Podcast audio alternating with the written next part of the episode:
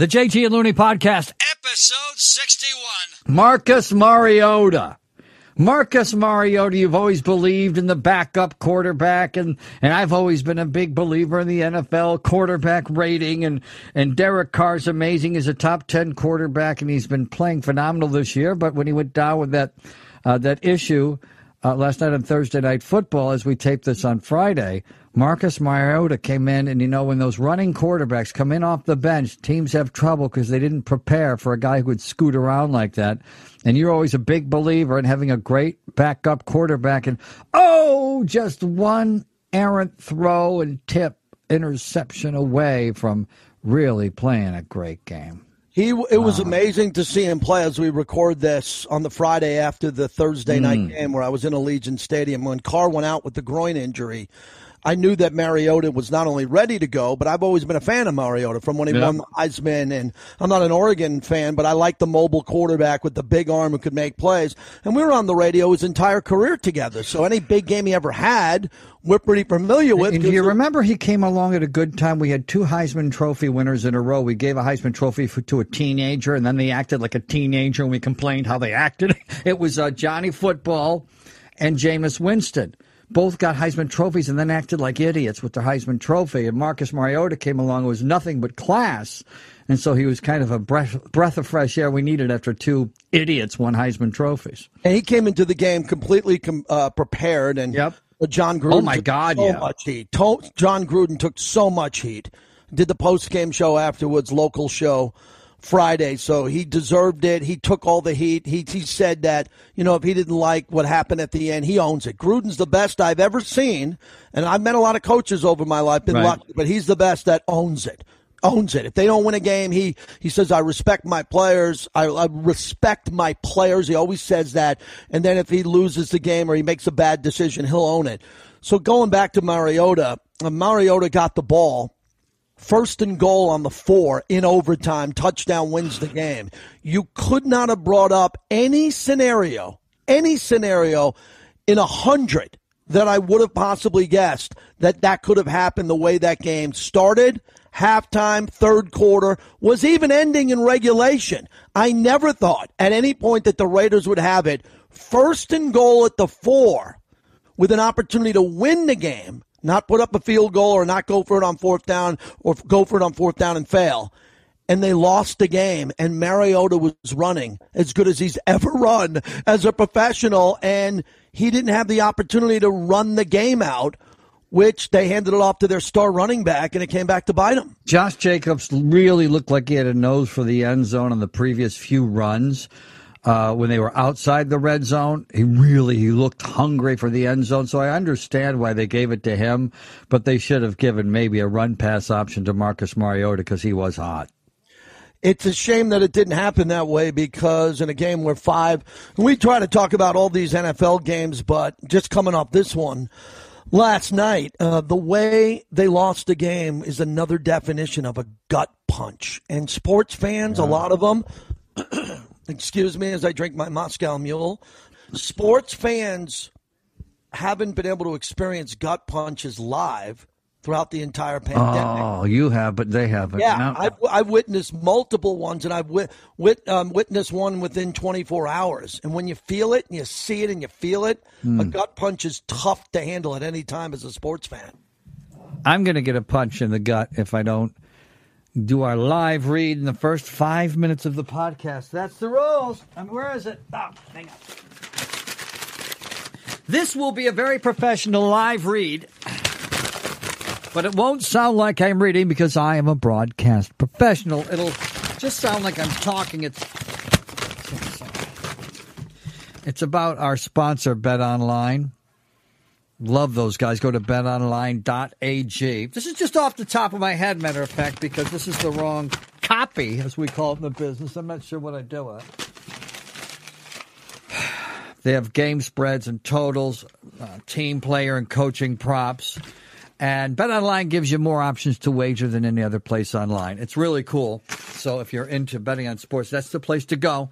You've heard, and if you, if you haven't ever bet online, it's really cool. You don't have to go to all the way to Vegas and live in Vegas. You could, or, or, or even visit Vegas. Just go to Bet Online. Their online casino is open 24 hours a day, seven days a week, just like Vegas. So betonline.ag, head there today. Take advantage of all the great sign up bonuses. BetOnline.ag is where you go. And uh, BetOnline is your online sportsbook experts. If anybody is, they are. See, it really didn't sound like I'm reading, did it? It sounded like I was talking. Hey, now that I'm done with my live read without sounding like I'm reading, uh, read that list. I saw your tweet about how nobody's allowed to go to Raider games. It's like six of you that are allowed to go to Raider games. Uh, six of you who aren't in football uniforms or coaches who are allowed to go to games, and you're one of them. The list of quarterbacks that you've seen perform at Allegiant Stadium in Vegas that no one else has got to see, unfortunately, in this odd year. Thanks for bringing up my Twitter because you're usually scolding me for I know or something like this. This is this is an historic moment, but I being at the home and away games this whole year during the pandemic for the Raiders, these are the players I only saw live in the building at Allegiant Stadium. That would be Derek Carr, Marcus Mariota, Justin Herbert, Drew Brees, Josh Allen, Tom Brady, Patrick Mahomes, Philip Rivers, and Drew Lock all live in an empty stadium. Tell me someone you know, anyone you know, who've, Right. seen, who've seen more, the better live quarterbacks in the year of the pandemic than I have. Live. maybe Chris Myers because he calls games, but I don't know. And maybe he hasn't because he doesn't get to. Because, uh, but uh, not many, not many. That's a, that is a list. And what's cool about this list is, and what's interesting, because a guy, a great broadcaster like Joe Buck, you would think that Joe Buck, because he does every game, right? Home Right. and on the road, every game's a road game for Joe Buck. He's had combinations too, but for a radio guy working on an NFL broadcast, pre and post, the fact that I saw Drew Brees, Patrick Mahomes, and Tom Brady and Rivers all uh-huh. for the only time they'll probably ever play in Vegas. And then I saw Justin Herbert and Mahomes, who I'm going to see for 10 years in a row in this rivalry if I'm lucky to work there. And Justin Herbert might be the best one of them all. He's that good. He blew me away. Oh, uh, tell- tell me why you think that. Although, as you know, I believe in the quarterback rating, and he just he just he's a green banana, and he's already you know top fifteen quarterback. He's ahead of Tom Brady. He's got a better quarterback rating than Lamar Jackson or Ben Roethlisberger or Matthew Stafford, and I could keep on going. Or Jared Goff. I mean, this guy uh, as a rookie came in off the bench, and look at him. You couldn't have asked a better question about what what I saw in him because it's when I saw Josh Allen, I pretty much saw the exact same player. They looked the same from the field, the 200 level where I was, the 400 level. They're so big and tall that you say to yourself, "Oh, who's the big tall guy?" On the other side of the stadium, I see on the sideline. So he's got a mass presence like Josh Allen, but the footwork and the athleticism jumps off the field. It's not like hmm. clunky, not like a little bit slow. Getting back in the pocket and then moving their feet to the right and left and having a cannon. Both of those guys I saw this year, they were both identical, both brilliant quarterbacks. They're not going to have the same coach next year, are they? He's too good for them to be losers the way they are. No shot. Anthony Lynn is No shot. is a nice gentleman, nice man from everything I hear, but he can't be the quarterback. They found they found a diamond in Justin Herbert, and I don't want to get too far ahead of it because there's been plenty of good young quarterbacks in the NFL that have flamed out. The history book of the NFL is with young Heisman or players or they're called bust because they're first round picks and they come in and Right. they look really good in three or four or six games and they don't turn out to even make it to their rookie contract or they bust out. Herbert is a can't miss because of how great of an athlete he is. Forget about the pocket passing, the accuracy. Josh Allen had that criticism coming out, even as a rookie with Buffalo, but Herbert's got none of that. The ball comes out like a rocket ship. He runs and he throws on the fly like Patrick Mahomes. These might be the good old days. A lot of a lot of times you don't know uh, that these are the good old days. As I think it was Carly Simon or Carole King, one of those uh, adult contemporary singers back in the day, who sang that song. But when you take a look at the quarterbacks that we have in the NFL right now, from Aaron Rodgers and Patrick Mahomes, Drew Brees, Deshaun Watson, Ryan Tannehill, is, uh, as soon as you got him out of a Miami Dolphin uniform, he remembered how to play quarterback. He's terrific. Josh Allen, that you were just mentioning, Derek Carr uh, is is just is getting better. He's he hasn't even peaked yet. Derek Carr. And uh, Philip Rivers on his way out, but Baker Mayfield seems to be getting better and better as they give him a chance to improve. We got Tom Brady, Justin Herbert, who you're just talking about. Tua is climbing his way up the quarterback rating as a top 15 quarterback at number 15. He's incredible. Lamar Jackson is a human highlight film.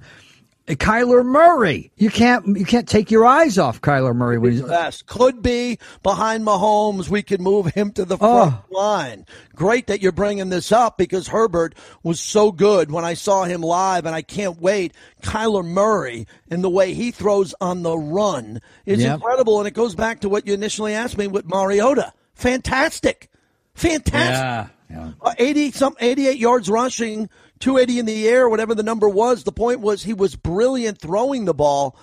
And you're right, the golden age of quarterbacks. If you look at the guys saying goodbye who don't move as well, Drew Brees, Philip Rivers, obviously. Right. Eli just left. Tom Brady, never great moving his body athletically. Probably underrated with that, of course, as the GOAT. But the guys that we're mentioning now are brilliant, and it probably should be the test going forward with every coach if they want to keep their quarterback, like Derek Carr, who I like and I hope Gruden keeps long term. But if you don't, at a minimum, make plays outside the pocket like Josh Allen or the one I saw last night, Herbert or Mahomes or Murray, then we're not going to make you our franchise quarterback. It's the new secret. Don't make anyone your franchise quarterback unless they do what Trevor Lawrence can do, Joe Burrow, who just came in, number one overall, and the six or seven you just named, because if you're not at their level, your team is never going to win, and they shouldn't make that guy a franchise quarterback. Yeah, and one of the ways you can do it is if he's getting better and you see progress and he looks like he could be, you just keep franchise tagging him, which the, which they have done over yeah. the years with a couple of guys, and they did it. You know, they were smart. They did it with um, Kirk Cousins, and there's this weird. Kirk Cousins is strange. Uh, uh, statistically, fine. Um, artistically, fine. He's got the talent. He just can't beat good teams. It's unbelievable. His record against good teams is just atrocious. I mean, I think he's beat good teams a handful of times in his career. So you, you, just can't have a guy like that. Washington had finally give up. Washington's won four in a row. Will it be five Because I mean, they're an interesting team. Is Ron Rivera? Is the Ron Rivera elixir starting to kick in with that team? Where'd they come from? Well, they came from the best, maybe right now, defensive line in football after Bud Dupree went out edge rusher linebacker for Pittsburgh, and they got a great pass rush too. But Washington's pass rush is insane, and you're quietly tormenting me with this topic because the Raider pass rush from Thursday night to bring it back in the last yeah. six games is non-existent. Yeah. Non-existent. And if you just added a pass rush, you know, it'd clean up the back end, the secondary, clean up everything if you have that pass rush.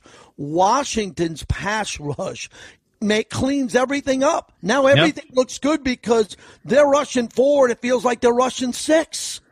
Yeah, yeah, and they're gonna they're gonna win that division. They they're finding themselves at the right time in the right month, and so finding that horrible division is going to have a, a team that could have a winning record. We didn't think that was going to happen. Uh, the, we don't usually talk this much about sports during our podcast, but the Buffalo Bills are for real. They've been telling us that year in and year out. This is going to be the year that Buffalo turns it around, and finally we just turned that off I just turned that off and I never believed it and I gave up. I got fatigue from it. Like people get COVID fatigue and forget to wear their mask or decide to go to a big party because they're getting tired of, uh, of protecting their life and other people's lives. Well, I got the same thing with Buffalo Bills over the years being told this is the year. But, you know, I thought the Pittsburgh Steelers for a long time were the best team uh, in the NFL and the Buffalo Bills kicked their ass. Buffalo, Buffalo Bills are for real. Good. And oh Yeah, we, you're from upstate New York. I went to college at Geneseo, so I met a lot of Buffalo fans. And funny you say that. I'm on a text exchange, group text with a whole bunch of different fan uh, friend bases, guys who are friends of mine.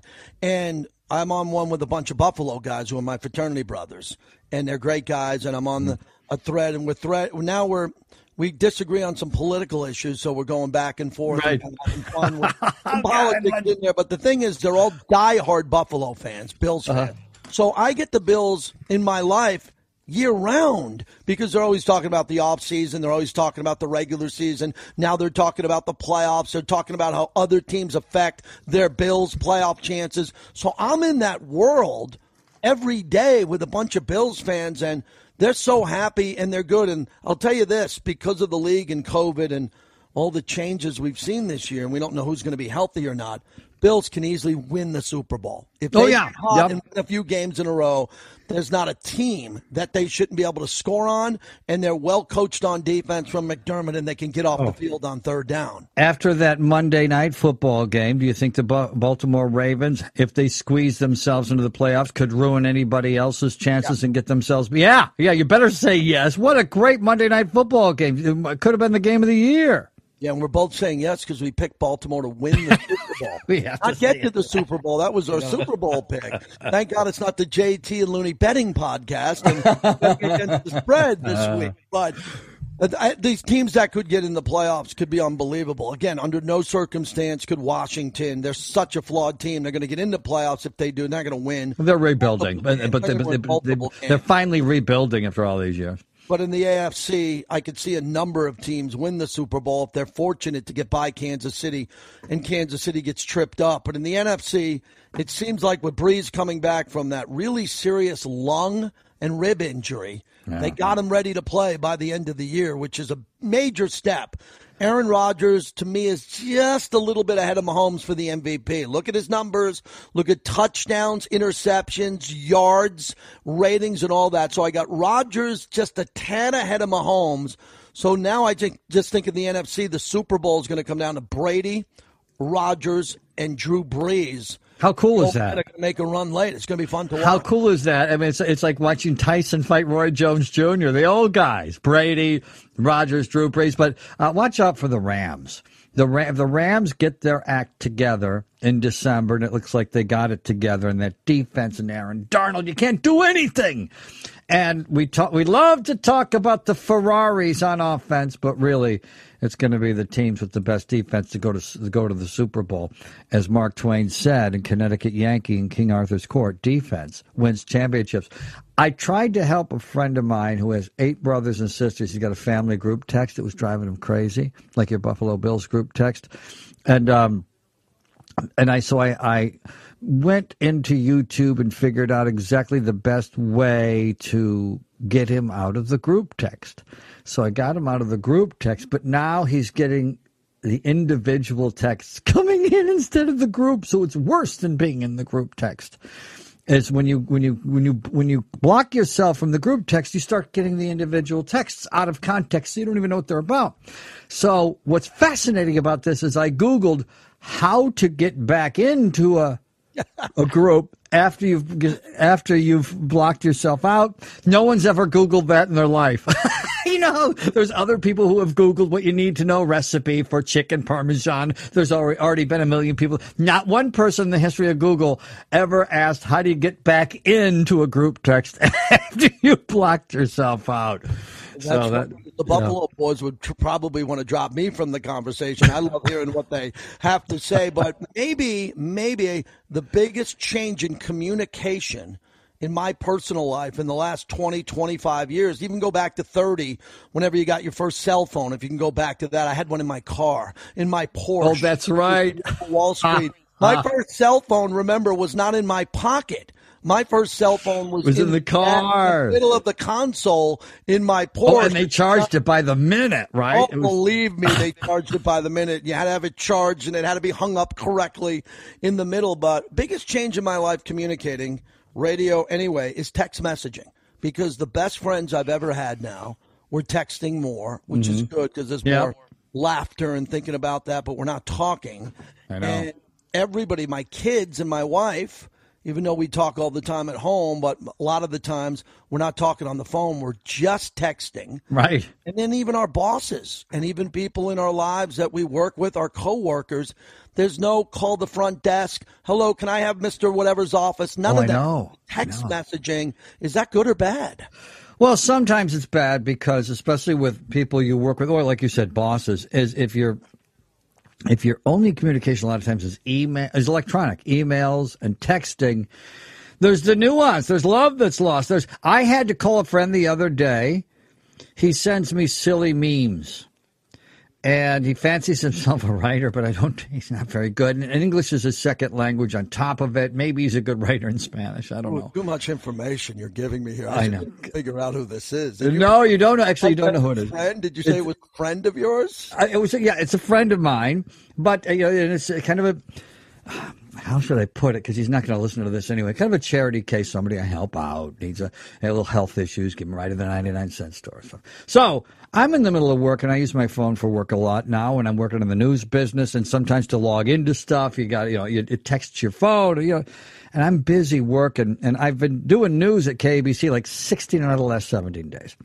And his silly memes get on my nerves. So I had to call him to tell him, say hi, say what's up. Let me know if you need a ride to the 99 cent store. But I had to call him to tell him because if I texted, people can take things the wrong way if they don't hear respect and love, etc. So I had to make sure, okay, especially, you know, this is English, could be English is a second language. That's even another layer. I better call. When you do talk to somebody or see them in the office, which we don't do anymore. You're doing your radio shows from home. I'm doing news from home. Then, yeah, you lose a connection that might be important, so they don't fire you. You know, as kind as you've been letting me rant on this podcast about Mm-hmm. my schedule and me every week saying I had to do this and I worked this many hours in this show, which I want to stop. I don't want it to a happen like this again, and I'd like the new year to be a little bit different. Right. I want to get back to you on the news. Yeah. The biggest news year in Oh, my God, what- I know. modern era in the modern era this year and you're at a massively recognized and strong news station AM 790. Talk Radio 790 KABC News, live and local. I am Tom Looney. 100 miles an hour as we work our way. You know how Pasadena when here. there's a high speed chase on TV, the guy never gets away? Well, never say never. There was a long high speed chase Friday night live on Channel 5 down the 5, the 134, the 10, the 210, the 605, and the 60. The guy bailed out of his car at the Commerce Casino, walked into the casino, changed clothes like Cher between songs in Vegas, then walked out the front door, hopped in a taxi, and disappeared into the night. Police are looking for him. Lakers had their first game last night since Kobe died. Talking news during a pandemic. Yeah, it's fascinating, and it's also weird how you get excited. Oh, there's my new, there's my lead story. I got a new lead story, and it's sometimes it's something awful. It's weird because you jump. Oh, they the the FDA panel has approved the Moderna vaccine. I got a lead, and then you explain how the now it goes to the full FDA, and they're expected to make a decision late tonight or tomorrow. And that's what I was saying last night. They still haven't made their decision, but were sometimes the one day I filled in on afternoon drive at KABC, and it was the day we were just watching the helicopter Marine Two on the south portico of the White House lawn, waiting for the President of the United States to limp out into it and go to Bethesda Naval Hospital because he was suffering from he had tested positive for COVID nineteen and had symptoms, and. You don't want that to happen. You don't want people to get sick. You don't want presidents sick or assassination attempts, etc. But I always thought when I was a kid, do anchormen get excited when there's an assassination attempt because they think to themselves, "Oh my God, I have to I put on my suit and I am going to be on TV all day." It's a weird thing. Or you get excited about you know, the forest fire story. You know, oh, I got my lead story today. Look at that. It's a weird excitement you get that you know you're going to tell someone this story first. And you know, I love to write. And, and that was always even the thing at Fox Sports Radio. Things were breaking at night. And in addition to talking with you on the radio, I got to anchor the reports. And, uh, it's, it is exciting to know that someone's turning on the radio in their busy life and getting in the car to go get diapers, and they haven't been watching the news because they got a new baby, and you're going to be the first one to tell them that something big is happening. It's fun. Yeah, and what's interesting, I know both of us have this in common, is that we don't cheer and we don't want, we don't look forward to bad news. No, story. no, of no. course not. And we were talking about the news, but in sports, I was going to tell you that there are now there's a genre of sports talk radio which is every day about beating up the one player or debating the the, the Right. of LeBron every day, or it it just gets so to the point where There's a lot of mudslinging. Yeah. yeah, it's not about the news or the games and the deeper dives. It's just about what's the one thing we can pound into the ground so when you get real negative news, God forbid it's really negative and something Right. happens to a person, there is a genre now of sports radio that gravitates to that and uses it and pounds it home and runs with it for four or five days. The negativity of the bad news story. Yeah, well, bad news and a lot of times negativity, you know, hardcore opinions are more interesting. Uh, there's no good news channel, or and who would people watch? You know, uh, uh, we've always talked about this uh, about how really the uh, there's never been less people starving on Earth. There's never been less war. Uh, we're we're more at peace than we've ever been as as an Earth. Uh, but good news doesn't sell. That uh, you know, crime was uh, you know before COVID nineteen, especially crime was at an all time low, and so people do see, and sometimes now with the internet and with Twitter, and if somebody does something racist in Des Moines, everybody sees it, and so it looks like there's probably worse racial problems than there is in the country, and we've probably never gotten along better. But it is, and so my your point is right that the bad news sells in our business and the good news doesn't. And we'll do a podcast. I have two ideas, and I'll throw this out to our loyal podcast audience, all those who have emailed me at talkbrick at AOL.com when I snuck in my secret email and people got Yes. to me and from all over. It was really great to see. It was. But when we look at the year in review, I'm fascinated by how the media is going to present it in the next couple of days. We're at the end of the year. We're wrapping up 2020. Every editor, producer, director, news anchor, anyone who works in that environment is not at work. They're not in the engineer truck room. They're not in the back. They're, they're at home. So they're all working from home on Zoom, Yeah. except maybe the talent that is allowed in the studio. And they're all putting together now their year in review without standing at the water cooler and talking about it or not being in a boardroom that has 19 people Right. standing behind those people who are lucky to get chairs talking about the year in review. Everybody's going to be talking about it through their computers, old emails, text exchanges. And I saw it. I still watch CBS this morning with Gail. and, and man, that show that show's struggling a bit because they pause too much and it's too much Zoom pause at the end. Like the next guy's got to be ready to go. You got to be ready to go, and they're, they're not good at Zoom pause as it's called. But they did their year in review because they must all be taking off through the new year, which they should through Christmas and Christmas Eve. Oh yeah, it's it, it is it is strange when when that happens in the news business because it's like there's no news. Uh, because I, I I've consistently done news on the weekends for the past year, and through a death in the family of one coworker and another one was let go. I've done like six, like I mentioned, uh, all throughout the month of December. I've been working every day. And but I do notice at night and on the weekends there's just less people in newsrooms, so pe- there's just less breaking news. Period. It doesn't mean there's not news.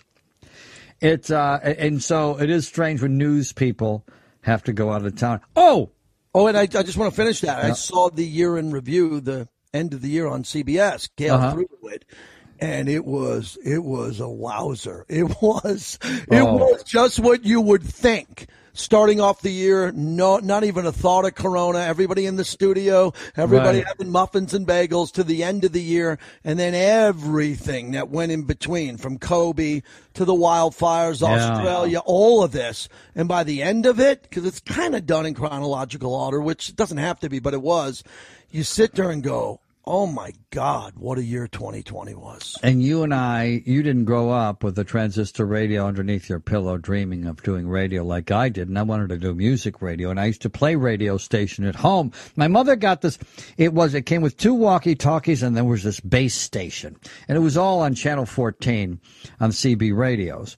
uh, all the walkie talkies, the kids' walkie talkies, uh, are on channel 14. And we had this base station, which was which is this cool looking device that I had in the house in my bedroom. And I feel like that kid since March because I've been doing radio from home, and it does, uh, and, and I and I love it. You've just started doing radio for home from home, where you're you're doing you know sky is falling radio. You go to a break, and then you go out the door, and instead of hanging out with other radio people, it's your family in the living room near the Christmas tree. What's that like? It's incredible. Another unbelievable question by my longtime partner. It's it's I can't even describe it, nor do I want to, because I need more time to think about it over the next couple of months. Because Uh-huh. it's been twenty plus years of going into a studio, and now Right. I when I don't do it, and I could still do it, but I'm doing it now almost exclusively from home, like this podcast. I think the radio and all the content has been just as good, hopefully, if not better, but it's very uncomfortable. I'm Really? Really? I'm very happy to be comfortable at home. Right. But you look at the pillow on the bed, you look out the window in your own backyard, you know, the dog's in the next room, the son's warming up something in the air fryer because he eats everything out of the air fryer. And that's all just steps away. Steps away. Not blocks away or a quick commute because you know the, I could always get to work quickly. Yeah, yeah, say, that was "Hey, impor- always important to you. Yep. I can get to work within 10 or 15 minutes, but now that it's literally 30 feet away, when you walk in, it's something I'm going to have to come to grips with, and I hope we all get back to a studio environment, but I haven't figured it out yet. I like it some nights and other nights. I learned to see the buttons. I want to see the buttons. Oh, my God, I know, I know. The buttons. I always love the buttons and all the equipment too. It's such a, a cool business for that reason. One day you did tell me, and I don't know if it was on a podcast or on a phone call, about how you, you know you like to walk out of the room, and then sometimes a conversation about sports that is sparked in the hallway or during a commercial will spark material for you on the air, since you got to fill hours and hours and hours over the course of a career and you walked out, you went to a commercial and you walked out, your wife was making meatloaf. So you came back in, and when you came back from commercial, you started talking about meatloaf. Yes, I thought you were going to even go somewhere where she's better than that. Ad, she, Ah. we were sitting there talking, and there are so many nights. My wife is so great because she's a sports fan, and she's a real sports fan. And I would come out of the room, and the room, the door connects right to my living room, right to my TV room, the main room in the house. Yeah. And she's right there on the chair with the dog, and she's locked into Illinois basketball. Not, not watching it, completely Locked locked, in. in. Not in Wow. the kitchen, not walking around. And she's doing deep dive into Illinois hoops, which she loves. She's a Cubs fan. She puts up with the Lakers and all of our support here for the teams. We like the Yankees. But when her Illinois comes on, she'll lock in. So that'll help me with the show. Not that I'm going to come back and talk exclusively about Illinois, but it'll get me to look at one or two or three of my screens in front of me and go, oh, let me check the rest of the college basketball scores or what else is being played tonight. Because there are nights I have no interest in talking about certain topics. Right. If there's nothing big happening in college basketball, it's not making it on my Mad Dog show. It's not making it on, but I'm doing that more because my wife from time to time is watching a hoop game. was your mother a sports fan? my mom always supported our sports because my Okay. sisters and I were swimmers growing up as kids and little league, and my dad was an iconic Right. little league coach. So my mom was there for all of it. So, and my mom played tennis when she was younger, and so my mom she's playing golf now. So of course my mom watches sports, but no, my mom was never someone who would watch a game by herself. Unless it was her grandkids. Okay, yeah, like she wouldn't just fall into a Yankee game and watch it without my dad. And I think that's that's millions and millions of sports fans if they don't watch with their partner or their partner's much more into it. But my mom's always been gr- really supportive of sports and everyone in my family, especially to our grandkids who have all played sports at high levels or attempted to play sports in all different categories. And she's the number one fan. She's the number one Two fan. things on that. First of all, my mother was a huge sports fan, so I want to talk about that because my dad died young, but there was uh, there was no lack of sports uh, enthusiasm in our house. My mother had us sitting in front of TVs and watching iconic moments, and I want to get to that. First, I want to talk about your dad. One time, I, it's Christmas time. I come over to your house, and I guess there was a fight near Christmas time. I'm at your house, and it would probably a December fight. Every once in a while, remember when Golden Boy or or HBO or Showtime and they would compete. So someone would have one in November, and someone would have one, and uh, one other promotional company would have one in December. And your house is decorated for Christmas. I go there. Your dad, your dad gives me a big greeting at the door, but like a millennial. All this, his phone rings. I'm talking to him for six seconds. His phone rings. He says, "Hang on." And he flips his phone. It's a flip phone. Picks it up, and he ditched me because he had to find out about a grandson's game. Yes. And what, what, one of your nephews probably right was uh, was playing in a game, and so he had to get all the details about. It was so funny because it was such a young thing for a guy in his seventies to do, to just all of a sudden stop the conversation. He had to he had to find out, you know, how you probably basketball because it was December how his grandson did in the game. Yeah, big part of my dad's life too is that he's always in touch with all, and my mom. They're both in touch with all of their grandkids all the time. If you're lucky enough to do that, think of how lucky my family is that my parents are in great health and vibrant, and they travel a lot and they play golf, and they still talk to all their grandkids and the ones who are now aging out of playing high school sports or college sports. They talked to them from the time they were in eighth grade all the way through high school about every one of their games. That's not, great. You know, not a wrap up at the end of the week, but you know, Grandpa, I just finished the game. I had 12 points. Or Grandpa, I got in the game in the second half. I blocked and I scored a touchdown. That is so cool. Absolutely. And that's really important because grandparents are great at that. And that's what I hope to someday and all people that become grandparents, you would love to have a kids grandkids to talk to who are playing sports or vibrant even if they don't play sports. They're talking about their art. They're talking about their hobbies and all that. But now with the modern era i said it again with all this texting cell phones zoom facetime you can talk to your grandparents whenever you want about anything that happened at any minute of the day. You don't have to wait till after the game. That is great. And uh, uh, right. And my grandpa Looney was incredible. Uh, when my dad died, you know, the first time I had to put on a little suit and tie and go to a funeral, it was my father's, and I was four. And after that, my grandfather, Grandpa Looney, uh, came over every day, big tough prison guard, but I never saw that side of him because all he did is hug and kiss us and talk about love. Every day after my father died, my grandfather would come over at about five thirty with either a loaf of bread, a carton of milk, uh, or you know some type of food, and a hug and a kiss and, a, and and check on us. And then he did that every day from when I was four years old until I went to college. Every single day at 5:30 and he was also a big sports fan too. And so when I got old enough to be interested in sports and especially boxing I learned the history of boxing all the way back to John L. Sullivan verbally from my grandfather who was a great storyteller and raconteur. Yeah verbally. I just had I, I eventually I got to see as we ended up with YouTube and everything else all these videos about all these fights, the long count and Jack Sharkey turning to a referee and getting knocked out, all these things I visualized in my head, all these great fights that I only visualized in my head. I finally got to see in the 90s and the new century thanks to YouTube.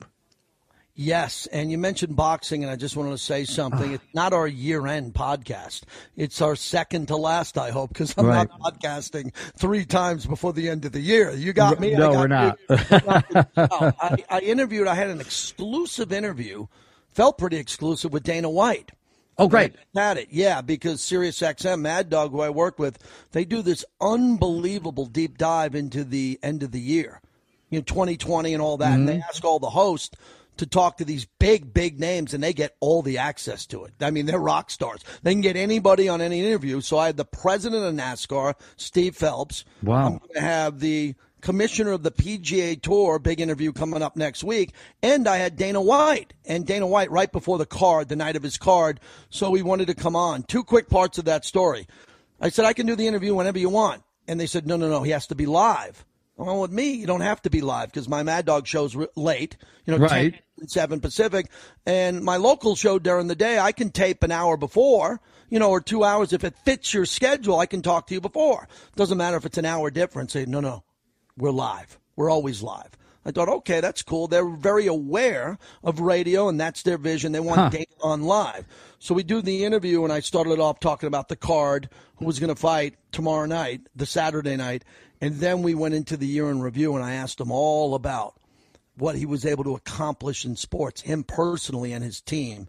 And it was great, all him, about the journey they had to go on to lead America and start off. Yeah, they were the first sport. Oh, Bef- Before the NBA, he thought, okay, how do we keep our sport going during COVID? And he was the first one to get everyone text, tested, isolate people, but stick with cards. outstanding, stick, stuck with all the cards, had less than 1%. I think he said it was zero, zero point zero nine six or whatever the number is. I'll get the exact one on the amount of COVID positive tests he had. Wow, Now, that that is pretty amazing because when you think about it, when you're working out Mm-hmm. for an MMA fight, you're not just fighting; you're wrestling, you're getting in close, you're breathing on people. Uh, you know, read about that. And you know what he added to that? I didn't even think of that. He just said, I was traveling everyone from in from all over the world. That hit me because the PGA Tour, everybody's on the mainland or they've moved here, Right. houses here, and then they get in the tour and they have to test. No, no, no, not with UFC. They got to fly people in and quarantine them for a Vegas fight or fly, fly them to Abu. Dhabi. Wow. He had to do that on top of not that the bubble wasn't brilliant in the NBA in Orlando, but once they were in the bubble, they were in the bubble. With with UFC, they had to take people that weren't in a bubble, get them into the bubble to put the fight on, and then send them home, and then maybe bring them back again because they fight continually in that sport. So I just wanted to get this in because I live in the same town as Dana White. Just blown away. Other than an athlete, I would give him my 2020 sports achievement executive, executive or commissioner of the year. Far better than Bettman, who did well, Rob Manfred, who I didn't think did a great job, but finished. what about Adam Silver? Adam Silver? Outstanding, great point, and Yep. especially Tagliabue, who I think is doing a good job with the NFL this year. No one better than Dana White. Dana White, the president of UFC with partial ownership, helped them sell it for four billion, and he Yeah. stayed on, and he stayed on during a pandemic. Was to me the sports executive of the year for all of 2020. That's where the podcast should have ended, but we can't end it without talking about the Tom Cruise rant. You've always Oh, had. played it. You, you, have always had. Oh, this should be An- another podcast. I know. You've always had a- an obsession with Tom Cruise. Did you hear the rant? What did you think about it? I have his back on it. What about you? Yes, uh, it's Yeah. weird. We both say we have his back on it. I know. I Maybe, know. maybe that's our age and demographic. Well, also because we're we both want we're wanting to pre- prevent COVID. He wa- just like Dana White, he wants to preserve his industry. It's just not. It's not just about him. He wants to continue to make movies. Of other people that aren't named Tom Cruise. He is. I mean, it, it was generous of him. He wants other people who make movies to, for a living to be able to do it. And if they failed with Mission Impossible, it would have been so huge that all the other productions would say, especially the union productions, would say, "We, we can't do it. If Tom Cruise can't pull it off, we can't." Well, that's interesting because first off, please play it and drop it in here for one reason. Part of it, not the whole thing, because I'd love to get sued by Tom Cruise at the end of the year in our Oh. podcast to get our numbers up. Nothing more than to get our numbers up and give it to Braun, saying, "Yeah, you know, you might have gotten a call. Believe like Tom Cruise is online too. We should have took the audio." So believe me, I'd love nothing more than that. But the fact that he was so psycho about it, and the way that he went psycho with Matt Lauer, I- I won't say I perceived him to be over the top with Matt Lauer. When he defended Scientology, and Uh-huh. everybody has the right to defend their religion, Right. and all the other things that he's done, where he's lost it a bit, complete psychoness, craziness. Nothing was going to happen. It wasn't some kid leaning over the edge of the Grand Canyon. If you don't pull them back, they might die. Everybody was getting tested. Everybody's in the world. Everybody realizes insurance companies. Everybody realizes there's no movies being made. He didn't have to dress down and destroy that room so hardcore as he did. He could have done it much nicer, Tom. Come I, well, of course, you and I would have handled it differently. But here's the thing: we're accusing an actor of being over dramatic. Is that like accusing a firefighter of using too much water on the fire? It's just he's an actor. He's over dramatic, and they're over dramatic by nature. Those people.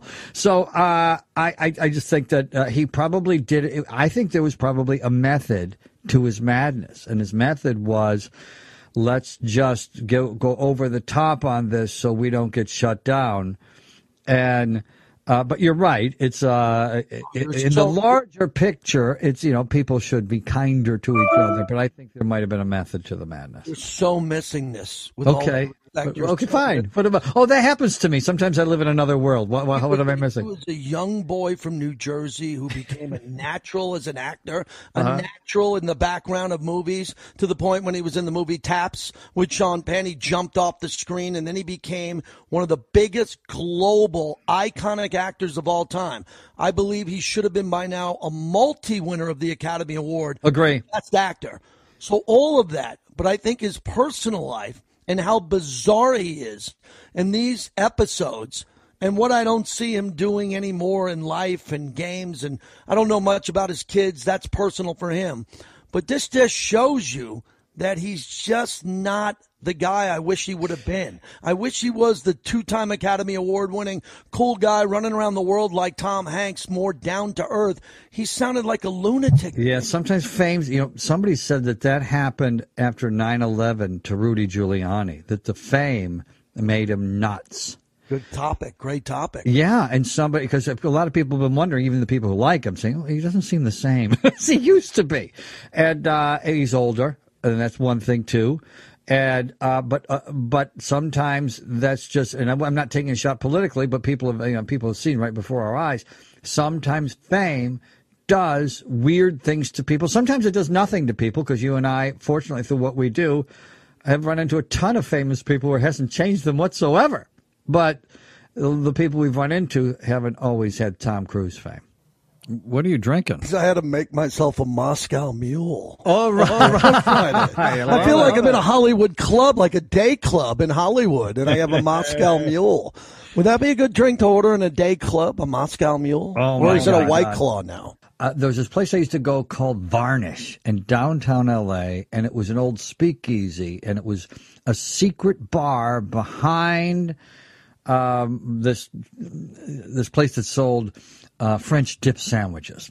And there are two places in downtown LA that claim that they invented it. There's Cole's and there's Philippe's. They both have great French dip sandwiches. And but you would sit you would sit in this sub shop. There was also a bar, a full bar that sold, you know, two different kinds of French dip sandwiches, one with turkey and one with roast beef. And you'd wonder who are these people dressed to the nines walking back and going through this secret door in the back. So finally, of course, I had to investigate. Eventually, it became one of my favorite places, and it was a small place, and you had to wait in line sometimes. And they, I, the first that was the first time I had a Moscow Mule was in that place. God, well, a couple things, couple things there. First off, French dip. I had a French dip a week ago at the Las Vegas Country Club where my ah. friend's a member and we play golf. Ah. Played with his dad. And we were done playing golf and it was kind of the end of the day. It was getting dark and we all had to go somewhere. But he said, you got to try the French dip at the Las Vegas Country Club. I'm like, really? I mean, like maybe Cobb salad wings. you know, there's a bunch of choices. He goes, no, trust me. Yep. And I go, you know something? I'm going to try the French dip with the au jus and the oh, yeah. sauce to dip it in. It was incredible. Oh, you threw me for a loop there because you don't eat bread. I know the French. The, the, the, I know the French dip takes the guilt away because it kind of melts the bread away. if you get if because I like to get it with extra au jus, super wet, and what you can do is you kind of make the bread melt away, and then it makes it look it's making it kind of invisible, and then I then I I feel better about myself. Well, it's incredible. I've I've broken I've broken bread with you uh, uh, so many times, but never when you're having bread. You only have bread as the cheat day when you go to an Italian yeah. restaurant or if you go to Taylor's and you go somewhere and they, you work out so hard, you bodybuild and work out so hard that some people cheat on their wives. I'm not one of them. Some right. people cheat on their cheat day for alcohol or this or that. You cheat by having bread, which is remarkable. That's the only time you ever cheat. I know. It's funny too. There's an irony there that when I break bread with people that I don't eat bread. They do ask a lot of questions. I know that annoys you. I know you've elbowed who's ever sitting next to you uh, many times because uh, I've Ask, I'm asking the waiter too many questions, and you don't understand why people ask waiters questions in nice restaurants. I, Oh, I- this is this is so important, and it's gonna it's gonna come back to haunt me. It's gonna come back to haunt me because someone's gonna be listening that I know or someone I care about, and they're not gonna they're not gonna understand this. And I don't I don't know where the root of it is. I don't know how it started, but I live in Vegas. We have the best restaurants, some of them in the world, and I grew up in New York, and I've been eating around the world from Venice to Florence to Australia. And I don't think I've ever once asked a waiter or a server a question. I know it's. I find it fascinating. It's actually kind of really cool too. You don't look at the menu. You know, a, a lot of times you don't. You know, it's a steak restaurant. You know what they got, and I think that's kind of cool because it's. Uh, I'm the guy that sometimes will leave the door open in my car for 20 minutes because I know I have to get back in. And people say your car door is open. You know, and if, I, if I'm in a rural area, I say, yeah, I got to get back in. And, and so I, I I love logic like that. You don't look at a menu in a steak restaurant. You know what they got. And especially an Italian restaurant. To not to correct you, but yeah, steak restaurant is one. It's mostly an Italian restaurant. Oh, that's, I when you don't look. Okay, Yeah. because I've been with you in steak restaurants. I remember in Seattle, I was asking a lot of questions at a steak restaurant, and you were elbowing Aaron Larsoul, uh, annoyed at uh, how I was making friends with the waiter, which is me. I don't know why it's such a problem, but I don't believe I don't believe that servers should work harder than they're already working because I find myself very guilty when I walk in a restaurant. Try this the next time you're in a restaurant. Just try this and it'll change your life. It will change your life. Not you though, because you like to be chatty. I you like to talk about food. But when you get into a restaurant, you're either waiting to sit down because a good restaurant you have to wait because the place is packed, Right. or if you're going in there and you sit down, notice in the first minute or two, don't look at the menu or anything. Notice how hard everybody's working. They're all working their ass off. So they're going back to the kitchen. They're bringing, they're carrying stuff. They have to lift plates. They have to clean while they're working. It's something that I don't do. I don't do much around my house, a ton of cleaning, and I'm not carrying plates around. So when I get to a restaurant and I watch people work so hard, the last thing I want to do is keep them from all the work that is backlogging and adding up while they're talking to me. and secondly, I talk for a living. So when I go to a restaurant, I don't really oh, want to talk to people other than my friends and the guests I'm sitting at. So I don't like to make small talk. Yeah, I, I, I get that. You know, one night at the house, we had a turn the tables night, and I invited Hector, Javi, and Doris from Taylor's, our three favorite servers, and we served them at our house. So that's that's how far I cross the boundary. Sometimes I become friends with waiters and waitresses, and then invite them to my house and serve them food. But I, you make a great point. You know, you can't keep them chatting too long or uh, or all of a sudden their tables back up and uh, you're actually taking money out of their pocket. Uh, let's stay with the Italian restaurant. So my grandfather on my father's side was a chef. I told you about him. Right. Was a chef at the Metropolitan Hotel, a phenomenal, phenomenal world class cook who could make Italian and then taught my mom and my aunts how to make great Italian food. And because I grew up in New York and there was no such thing as Mexican food as a kid on Long Right, Island there wasn't, or no. French food or anything. So we would order and we'd go only out to an Italian restaurant or a diner. So I always knew from great cooking from my mom and grandfather that I love chicken parm or some type of ravioli or some type of pasta dish. So when I get to an Italian place, I know there's one or two or three things I'm only going to order. That's chicken parm, some type of ravioli dish if it's done well, and then maybe a special if they tell us about the special and blows me away. But I don't need to look at a Italian an Italian restaurant menu. I think I know what's on the menu, Tom. What what is your ethnic background? Irish and Italian, right? Yes. Yep. Yeah, that's that's nothing but trouble. That is nothing but trouble. No wonder you love to argue and yell. It's uh, and and I know it's the pot calling the kettle black. I'm Irish and Polish. I don't know about the Polish side, but Irish always insist that the loudest person wins the argument. So that's why we've always had fun over the years. I want to tell you this quickly. At the Raider home games, they have all this chocolate and all these gifts because they probably had a billion dollar budget. Right. A billion dollar budget for the press box and the menu. And again, there's there's like 11 people there for the Right. game and some for there. And uh, they had a gingerbread house and they had a real gingerbread house that was there in the press box that you could have broke off a piece of the stadium in a ginger house. Wow. It was the stadium. But this time of year, you get gift baskets, and I get gift baskets What is the advice we get to people or want to give them about overeating during the holidays? Uh-huh. Holiday cheer with gifts. Yeah, well, do you see how blown up I am right now? I'm wearing my tank top uniform on Zoom. You look, you look swole. I know. And here's the reason I'm so strong at the gym because I'm eating carbs. November, December, my advice is enjoy it. Stop eating like it's a holiday when it's not a holiday. Don't eat like this. Ha- enjoy your gift baskets. That's why I'm so strong. That's why I'm so swole right now. I'm always stronger in the gym in, in November and December. I eat the Hawaiian bread. Those rolls are so good. Uh, I eat the gift baskets that people send. Uh, a yeah, yeah. Yeah, somebody somebody filled in for the big. Somebody just uh, uh, coincidentally this year sent me a gift basket who's never sent me one, and it filled in for the guy who used to. And and so, but uh, yeah, my advice: I could teach a class on how to eat over the holidays in ten seconds, and that is stop eating like it's a holiday. Unless it's a holiday. So if you want to enjoy yourself from Thanksgiving to Christmas, uh, you- people don't gain that much weight in America. They gain one to two pounds. The problem is they don't lose it. And after 20 Christmases, that's 20 to 40 pounds. So make sure in January through the next November, stop eating like it's a holiday. I own a Peloton. Oh, great, great, great. We got a Peloton for Christmas. great. And I'm telling you this again, going to the gym our whole adult lives when we're Right. kids working out and all that.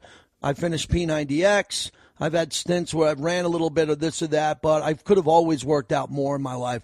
A regret. I wish I worked out more my entire life, from 30 to 50 plus. I wish I worked out more.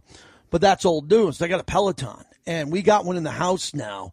It's insane. We're just breaking it in, doing the first few rides, Great. but to see the screen that feels like you're looking at a movie, to have the interactive coach talking to you. Would I like it? Oh, you would love it. You would love it. But you still want to go to the gym. It's for a lot of people that don't want to go to the gym. Okay, yeah, You want to have the gym at home because you're you're a freak. You want to go to the gym. Yeah, I have an outdoor gym. There's an outdoor gym that's 17 miles, and because there's no traffic in LA, it takes me 17 minutes. I've been going there. So I always love getting deals. I never pay retail. I don't do it. And when I go to golf, I get comped. Oh, you're- you're amazing at it, yeah. I go to a bar. Every bartender knows me. They're buying the first or second one. There's always a comp involved, and I'll make sure everyone's taken care of. This retail, baby. There's no deal. Wow. There's no deal. Don't even think about a deal unless you buy a used one or a friend of a friend never used it and they gave it to you. You got a deal. You buy this from their company. They deliver it. Two guys come. They have ropes around their necks and they carry it up. They put the screen in. They put the screen in. They test the Wi-Fi. They set it up. And it's a big deal because it costs like a gym membership Right. to get into this thing for years. But I'm pretty impressed. I'll give you an update on it in 2021. Great. I'm enjoying the first couple of rides. Boom.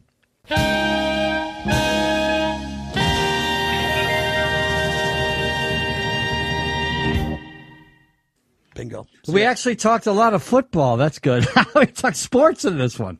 Good. Awesome. A lot more to uh, get into. I, what I want to do is I'm working on this.